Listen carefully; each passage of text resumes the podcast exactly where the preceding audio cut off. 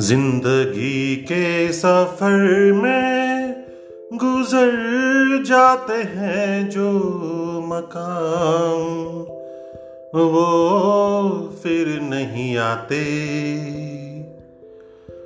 वो फिर नहीं आते।